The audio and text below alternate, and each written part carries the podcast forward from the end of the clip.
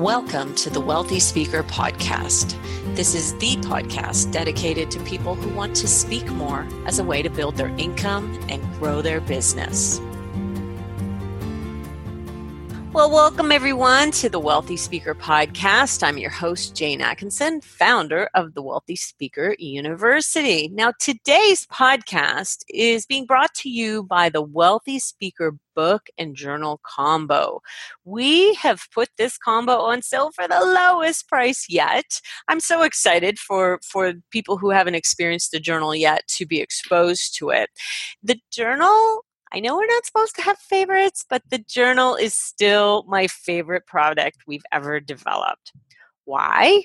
Uh, it has the most impact in terms of helping speakers take the right actions every single day that result in booking more business. Consistent action is really the key. And when consistent action is coupled with some very strategic moves in your business, you create momentum, and momentum drives your speaking calendar. For those of you who are interested, go on over to speakerlauncher.com forward slash combo and you will see all of the details. And you know what? There's some bonuses in there that I haven't even mentioned. So check it out. Now, today's podcast, we're talking about another way to build momentum in your business. I call it be good marketing. That's when you're going out and you're just so great on the platform that spinoff occurs. The speech and how you present and engage is so very, very important. It's all about presenting powerfully and leaving your audience wanting more. Now, our guest expert today is Sarah Hilton. Welcome, Sarah. Thank you. So happy to be here. So happy. well, let me read a little bit of your bio and then you can fill in some of the blanks. Today, Sarah will share the world class speaking process. She's been certified in that and will make your presentations, then that will help make your presentations more memorable.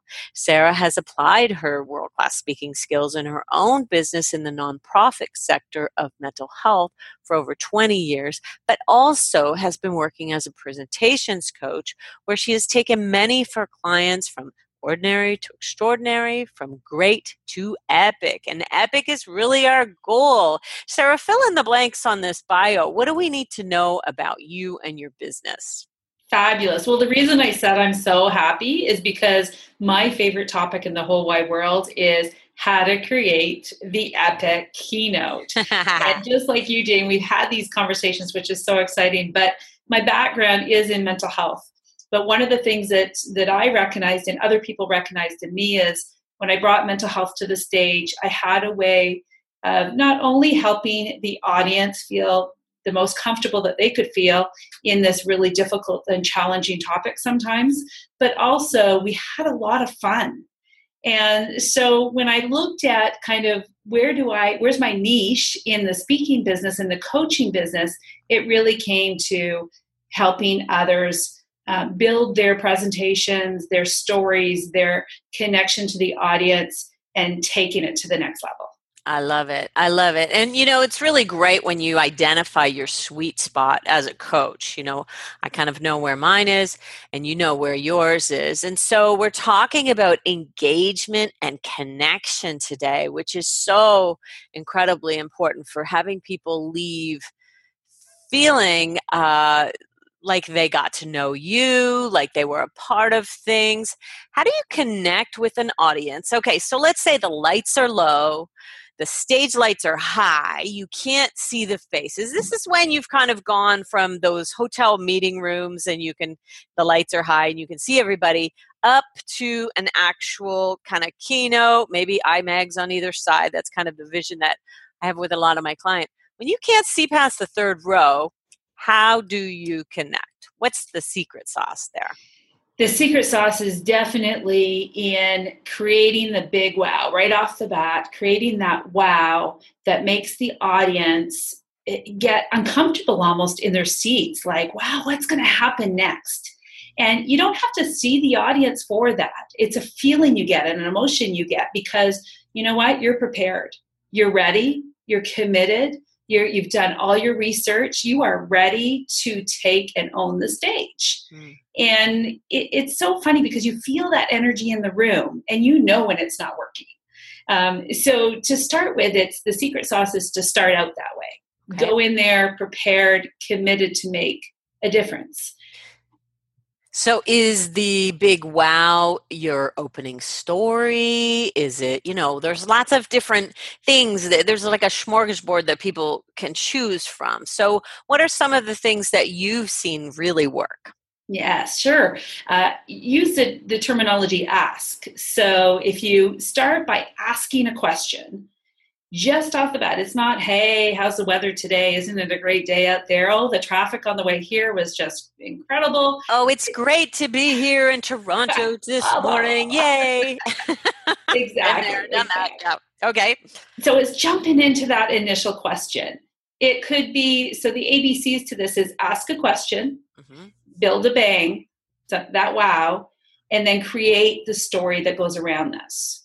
Okay. So, for example, I'll give you a share a little of one of my wows, and that is I started at a networking meeting one time, and I drank a bottle of Windex. Okay, so I'm sure your listeners are just panicking right now, especially nurses or anybody in the audience. but uh, what it was was, you know, blue Kool Aid in essence, and I drank it, and that's all I did to create the start of my presentation. And then I went on to say I'm so glad I use ENJO, an environmentally safe product, because we don't have chemicals in our home. And it, I was showcasing that to, um, you know, to sell your product, you have to create that opening wow to get people thinking about the message that you're you're sharing that day rather than you know what happened an hour before they got there what their kids are doing right now. What's and happening on their phone. Exactly. Okay so so t- let me understand how this happened. Yeah. you walk onto stage. You don't say uh, good morning well i'm so happy to be here in texas today. You say what? What actually came out of your mouth there? I drank the windex so you have this see-through glass. Yes. You it's sitting there it's blue you drink it you put it down and then what do you say? I say so happy i don't use chemicals in my home. ENJO is a is a product that is environmentally friendly. So even if my children drank from any of our bottles i can be assured they're safe with water. Okay. So your point was about lead me a little bit further yeah. down the path on that. So this this presentation was about how do you sell your product and create the wow. So I took ah. I knew my audience, and my audience were um, people that sold things like ENJO or things like uh, PartyLite or candles or whatever their product was. And that really helped them understand that they can go beyond i sell this i sell that okay so you yes. broke and you broke them out of wherever they were absolutely brought them in the room with you and then you were teaching them what you were there to teach them okay yes. great so um there are probably okay so that was an opening story mm-hmm. so what would and you can ask a question what are some other ways to kind of start it. I mean, I know that there are stories that are fairly, you know, they're built out beginning, middle, and end to the story that you can open with. Let's talk about that a little bit. Sure. So stories are obviously very important in taking the stage, sharing stories. And there's different formats to sharing stories. One of the ones that is great for an opening, again, to engage the audience, to get them into what you're going to talk about for the next 45 minutes or an hour, is the then, now, and how technique. Ooh. So then, um, how was life or how was the situation or the experience then? For you or your client, or depending on the story that you're telling. And then, how is it now? How are you experiencing that same kind of thing now? So, for instance, my first presentation was a bomb. um, the, the audience was not engaged. I went in there and I got paid $500 and I was really excited. and I went in there and I was not prepared and I didn't know my audience well enough to present to that audience. I hadn't done my research. Okay. So I shared that example of then that's how I presented. then I share a story, the same kind of mirroring effect of how I present today. I do my research. I look for opportunities to do activities with the audience to anchor my messages. I feel so um, excited about the follow up of my presentations and all of the journey that goes with running a business of a speaker. So that's me now. And then I ask the all important question What do you think got me from then to now and how I present today? And I move to the center of the stage, stage to talk about the how, because the how is really the message that you're selling that day on stage. And for me, it may be something like I use the world class speaking tools to help me present memorable messages. Today, you're going to pick up those tools so that you too can take the stage with your message and story. Okay, nice. So I like then, now, how? Then now how? Um, what do you? What are the world class guidelines on eyes? Because I know that. Uh, t- tell us a little bit about world class because and where it came from and everything. Sure. So, world class speaking um, comes from one of the champions, 1999 champion of public speaking, Craig Valentine. Mm-hmm. And it, it's interesting you say the eyes and all of that. One of the I know that's big, a Toastmasters thing, right? It is. And one of the biggest pieces I think that has been ever changing for my business is when I talk to people about how do you engage the audience with you focused questions. So, for example, I could say, I read this book last week, uh, and her name is Brene Brown. And instead, I could say, raise your hand, raise your hand if you've ever heard of Brene Brown. Mm-hmm. Because now I'm engaging with the audience and I'm not going to share something that doesn't fit or does fit with what where they're at.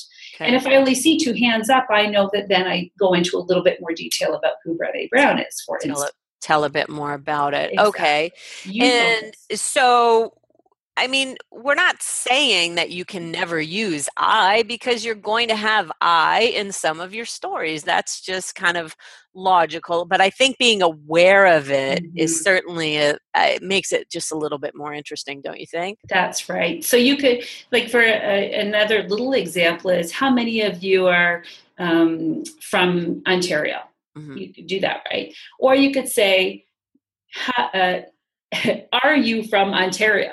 Mm-hmm. And it makes it much more engaging to an individual because the the bottom line is in a lot of these conferences is you may never as an audience member see the person that sits beside you again if it's an open conference mm-hmm. or you may only see them once in a while so the more the the speaker can engage with one or two even though they're speaking to all uh, the better it is for for them to feel engaged in the presentation.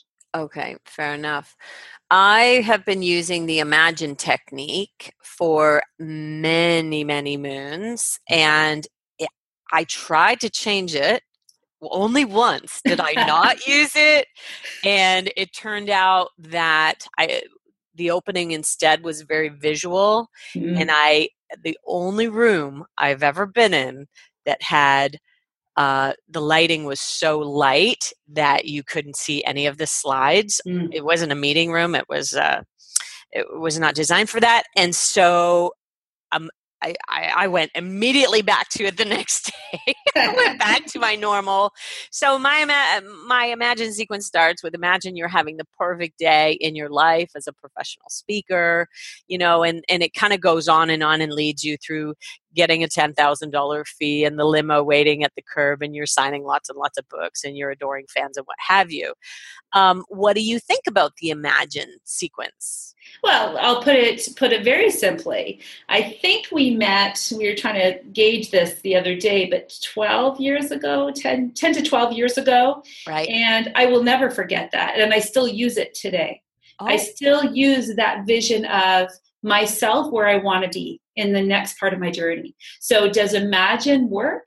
Absolutely, it does. okay, that makes me feel good because really, most people don't remember like the marketing tips or anything like that, but they do remember saying to themselves, that's what I want. Right. And um, so my idea on getting away from it was simply because I had shown some in visions during uh, one of my live events and someone said how impactful that was and so i thought well i'm going to try changing it up but no i've gone back to my beautiful old standby.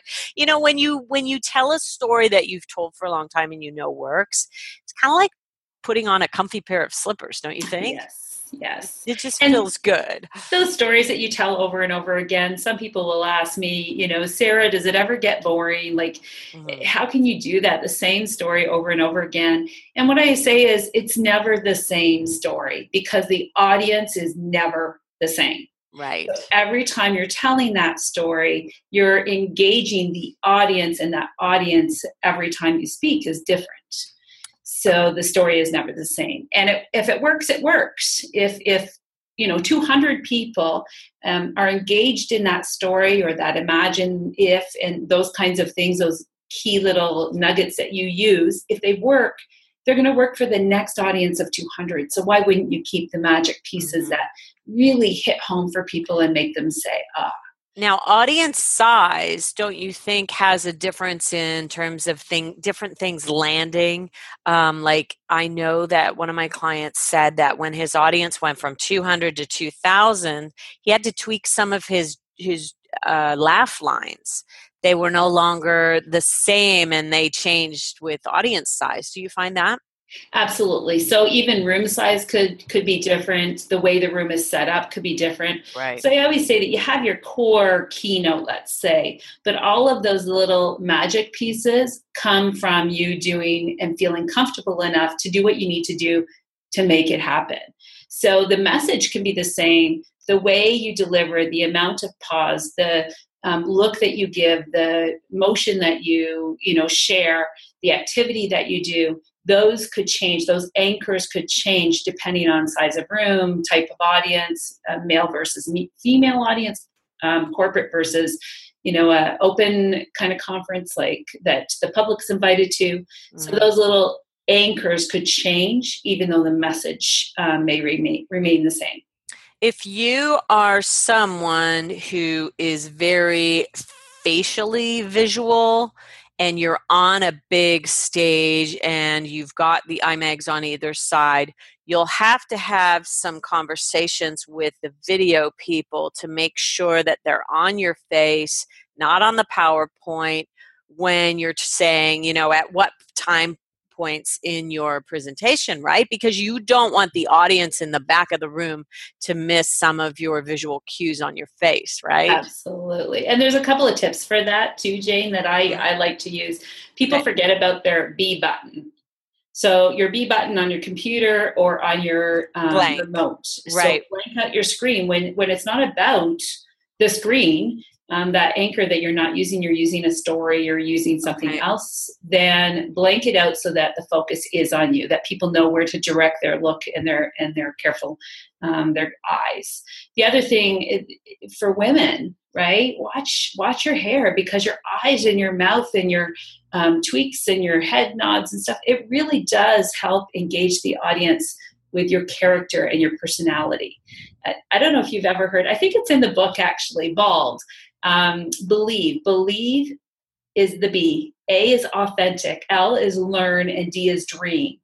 Men who are bald, and I, I'm going to put it out there, have a great time on stage because you know why? The audience connects to them. You see every little. They're hiding nothing. They're hiding nothing. It's so true. Wow. So be bald. Go bald when you speak. Believe in your topic. Be authentic. Learn and dream.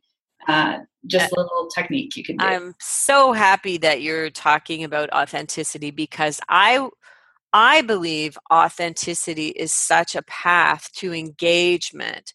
Why do you think that when you are real and raw and maybe sharing some side of yourself that you don't necessarily like why do people love that so much?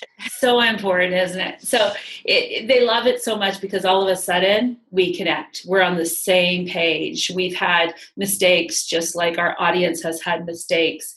We've had um, feelings and emotions that tie us together. Mm-hmm. So if your audience, somebody re- reacts or feels something from your story of sadness or hope or anger or whatever that is, when I say it on the stage, my story and talk about when I was angry at whatever, it puts us in a place where we have now a connection. Right, right. So important. My client, Erin Gargan, tells a story about her and her mom uh, arguing when she was a young girl over her getting a perm. And her mom ended up letting her get a perm, but only her bangs. so she shows the picture of this gigantic poof at the top of her head. And, you know, uh, what we had agreed was that that just you know if they looked at Erin and thought, "Oh, this girl's got it going on. I don't like her at all. You know, she's too beautiful. She's too anything." That would bring her right down to everybody's level because we've all had a bad hair day. Yes, or an argument with her mother over her hair. Or an argument. oh, yeah, exactly. Or um, I certainly had some bad perms back in the day. So I thought it was a nice kind of like icebreaker, especially yeah for people who look too perfect. I mean, seriously, yeah. I uh, uh, the audience may look at you and want to hate you immediately, and this is just a nice way to just lower the bar a little bit in terms of uh, lower the inhibitions. Because there, because there is some judgment when you take the stage, right? People want to know, you know, how is this person going to help me in my life or my right. work or whatever. prove it? Yes. Yeah. yeah. Um, so, it, as an op- as an engaging opener, do you encourage people to have a story that was not a great day in your life? Is that uh, something that you think might work? Um, for sure, that can definitely help. Just like we said, starting with the then, now, and how, so the then showing that not so great. I think though you can't we can't put a, a, label on to say this is how you start that presentation.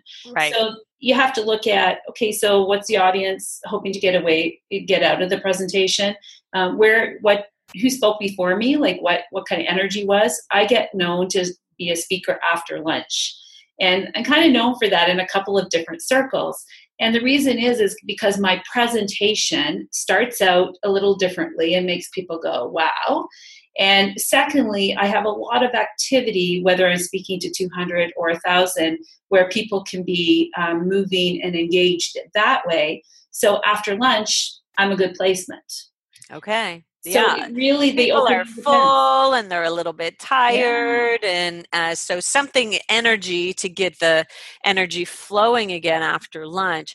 Right. Um, talk to me about interaction. You know, we hear the rules, quote unquote, uh, the rules that this is how it should be done. what do you think? I've said to people, what comes, what feels right? do what feels right you know, there are no rules. What do you think about interaction and how do you think it can be done based on audience size? Let's say we're up at a thousand people. At what sure. what kind of interaction can you have then? Absolutely. So I love interaction. I know and I feel confident in how I how I interact with the audience during the presentation.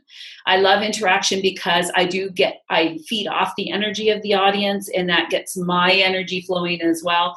So if there's an opportunity to have an actual anchor as an activity, I will find a way to do it saying that if you can't own that to a large group by um, meaning that you you have difficulty re-engaging them to get them back into the mm-hmm. into the presentation or you lose a few people or you're not very clear on your activity there's lots of reasons not to do those kinds of activities in a presentation.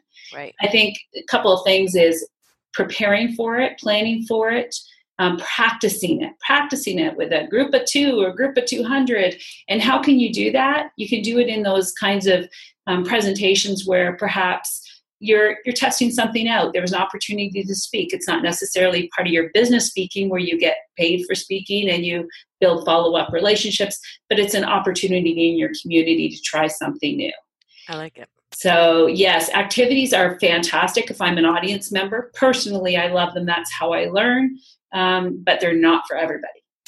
Okay, so there's the standard turn to your neighbor, discuss this, mm-hmm. and then whatever. T- talk to me about what the ones that you think are kind of like the easiest to do and that you like. Sure. So there's great speakers out there, great coaches out there that will tell you, um, remind you, I guess, to say your audience may not be able to have that conversation with the person next to you without a little preamble or a little thought process to make that really um, proactive or pro pro uh, a learning style let's put it because right. you don't want to just turn and then them start talking about the cake they made last night right. you really want them to be focused on the activity for what it is okay. so yes that's an easy one your neighbor beside you i personally love the ones where people do get on their feet ah. and i love the ones that um, create some kind of energy meaning touch which is is odd but it, a touch whether it's their own touch or a touch with another audience member like a handshake or a um, whatever that case may be where uh, there's times to use other senses. So they've been looking at you performing on stage and, and taking the stage. Now they need to do something to reunite their senses. Hearing touching uh, you know smelling whatever that is how do you get them to engage their senses their other senses okay i like that um one of the things to call people back, uh, Sarah McDaniel gave me this beautiful bell, ching chimes that you cling together. And I love the idea of it not being my voice that brings them mm-hmm. back, it being some other third party thing that brings them back because that sound is so unique, you can't miss it. Right. I use a, a blinged out whistle. So uh-huh. it's all blinged out like diamonds, and I use it for the same reason. And, and sometimes, depending on the audience, but if it's a woman women focused conference, let's say, I might even throw in the um, if you remember the Sound of Music, where they the right? The colonel's called you with your whistle. I'm not ah, like that, right? Okay. So, yeah. but it does. It, it's a different sound. It helps us, oh, engage again, re engage. Okay. Absolutely. Nice. All right. So, are you wanting to engage for an hour or build mm-hmm. a relationship that will lead to signed contracts months ahead? What does that mean? So yeah. for me for me and i'm going to talk a little about the mental health piece just for a minute jane oh sure. when i first started doing mental health presentations i had the typical people typical group of people that come up after and line up at your table afterwards and they'd share their mental health stories with me because i was just on stage talking about mental health talking about my father sharing some of those authentic stories and it gave permission and a connection and they would share their story with me but it didn't go any further. That's where it ended. So mm-hmm. I go home and I've connected to these people, and really what I thought was, oh my gosh, what are they going to do with that information now? How do they have support to to carry on that um, idea or thought that we may have shared that day? Okay. So when I talk about engaging your audience beyond, it's what do you leave them with what is their exact next step so that they still can have extra pieces of you in your message okay. So how are you how are you connecting with them? Have you given them a way to connect? If you have a book that's usually easier because now i can buy the book and read more about you and learn more about that message. Okay. Um, but if you don't have a book there's lots of other ways to engage the audience three months from now six months from now or a year. Um, if it's a if it's a conference, make sure that you also are engaging with the conference. Um, what are they called? Yeah, coordinator, right? Mm-hmm. And because they'll have another conference, and you, if you keep that relationship with your five touch system, kind of after the conference, you'll have a better chance of coming back and speaking on another area of your expertise. Okay, so what you're saying is that we want to make sure that we're going beyond this one presentation. Uh, we might have a call to action that says, you know there's a great book here i'll be available to sign it whatever it might be. You can sometimes get your conference coordinator to say things like that on your yeah. behalf which is kind of nice when they'll do it. Uh, my goal is that you have all the books pre-sold and that there's one at every spot and then you then are there to sign the books afterwards. Um, so uh, let's talk about asking for more business from the platform. I have this subtle little thing called the help me speech that we do right before the close, where we just say, as you can see, I am passionate about fill in the blank. I am passionate about mental health. If you know of anyone who could benefit from this material, please come and see me afterwards and bring me your business card. And that is an um, it allows the audience to come and see you which they'd want mm-hmm. to do anyway and tell you their stories but then it also plants the seed in their mind where you've kind of asked for the sale. You're saying here's how you could help me. Absolutely and, and i think people really like that. Um, are there other ways you think of asking for the business subtly? Yeah, so there's um, in the world class speaking tools, there's a method called SWAP, sell without annoying people. I like that. Without annoying people. and uh, there's different techniques within that, but it, similar to what you're saying, Jane, it's planting those little seeds throughout your presentation yes. so that they don't become your presentation like a sales presentation. Um, it, sharing a little blurb from your book, a, a quote perhaps, or a little um, story piece from in there because then it's just visually like, wow, I want to read more of that. Mm-hmm. It, it, could be things like, a follow up, something free afterwards. Mm-hmm. If it's a kind of conference where it's not a salesy con- conference and you want to engage further, so that again, people are looking for how can I get more of this because you've done such an incredible job at the presentation. I remember one speaker, she came to a group that I, I was in and I was learning about the platform and things like this early on in my career. And she spoke. She it was more of a question and answer period where we could just pick her brain, right? Mm-hmm. She's a platform speaker. She that's all she does, and she had her book there. We all bought a book. I think there probably 99% were sold, and we all bought a book. I had no idea what her book was. I had no idea. That wasn't the purpose, but I wanted something of her so bad because I was just so engaged to her conversation and what she had to offer and help us with that I wanted a piece of that um, that book I still reread many, many times. That's nice. And and I heard I think it was Barb Schwartz years ago at NSA. Very few people will probably recognize her name, but uh, she said if your presentation moves people and if you have information that you think that could be beneficial to them when they're leaving why wouldn't you want them to take it with them Absolutely. and so that's where you need to be i think people need to be a little bit more brave when it comes to asking for the business uh, we're not talking about you're doing a 20 minute sales pitch we're just talking no. about a line or two that you add into your presentation that tells people how they can help you yes little little um, dribbles of information in your presentation where people go, wow, that was a good tidbit. Oh, there's more in that book or that uh, manual or that daytime or whatever that is that you're selling. Right, right. Now, we haven't really talked about story or story formation yet. Um, what let's talk about an opening story and let's talk about a closing story. Mm-hmm. So, when most people close, they close at the end of the presentation. Thank you so much. Um, are there any questions? And in mental health, I learned early on that that was the worst time to have that question answer period was at the end because many people, many, many people have some very difficult stories around mental health. So I clearly learned how how important it was if you're going to have questions, have them early but you, the speaker, should be the one closing the show, per right. se, and right. leaving them with that last thought. Otherwise, the energy of, from the room may have been completely drained. And and sucked towards that one thing that that may yeah. not be the message you want to leave them with. Right. So right. a story is a great way to close a presentation.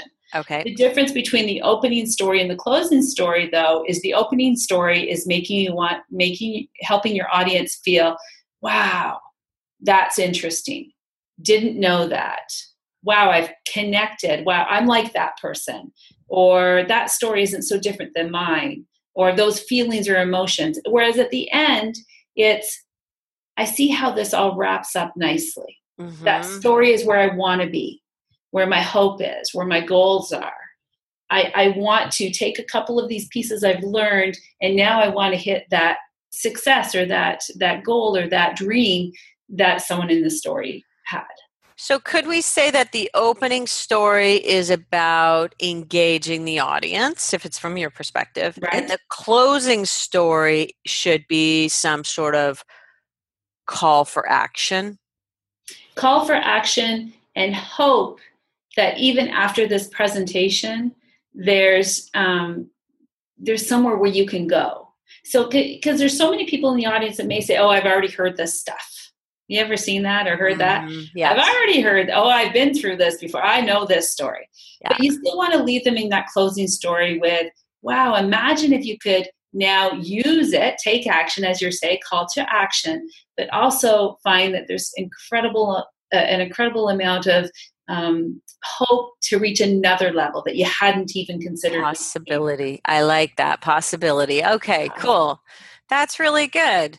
So, it, are there any elements that you think we have missed in uh, today's podcast around engagement? Sure. So if you think of uh, just a couple of things, you engage with someone. So um, if you think of the typical engagement, you know, a proposal of engagement, and someone's going to marry somebody else. Okay. Right? That type of engagement. Yes. What you're actually saying is you're actually saying, I'm committing to that. I'm committing to you for years to come, for the rest of our lives.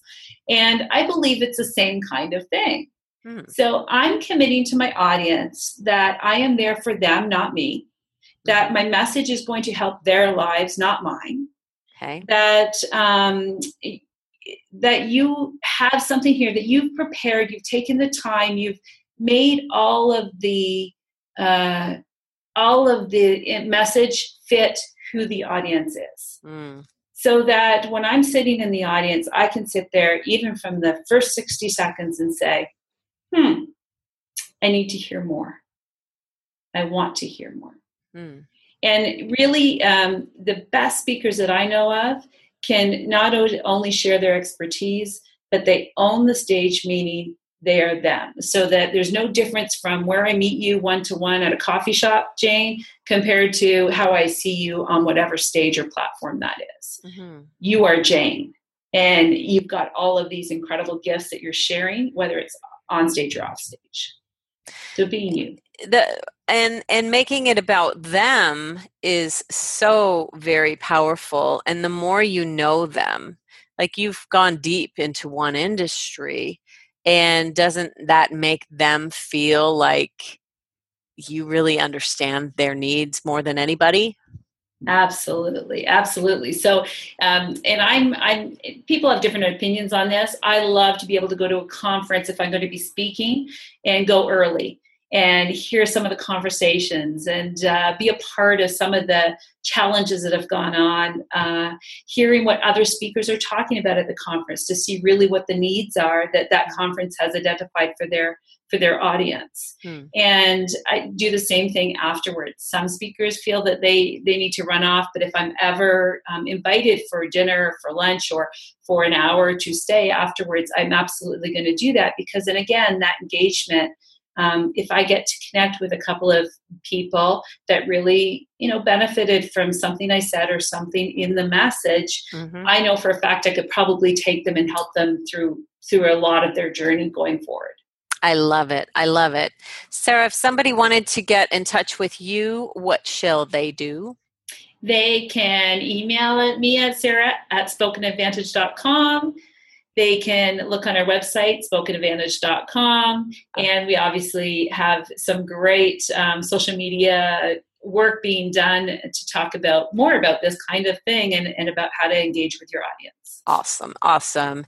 And uh, we will put those in the show notes. Sarah Hilton, thank you so much for your time today on behalf of our audience. I really, really appreciate it.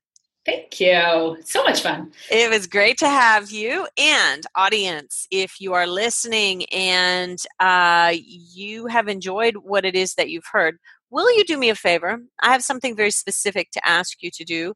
Would you email me, jane at speakerlauncher.com, with podcast in the subject line? I would like to hear number one, where did you listen to our podcast? And um, number two, did you find the show notes helpful? We've been putting uh, some time segmenting into our show notes, and people have really appreciated that.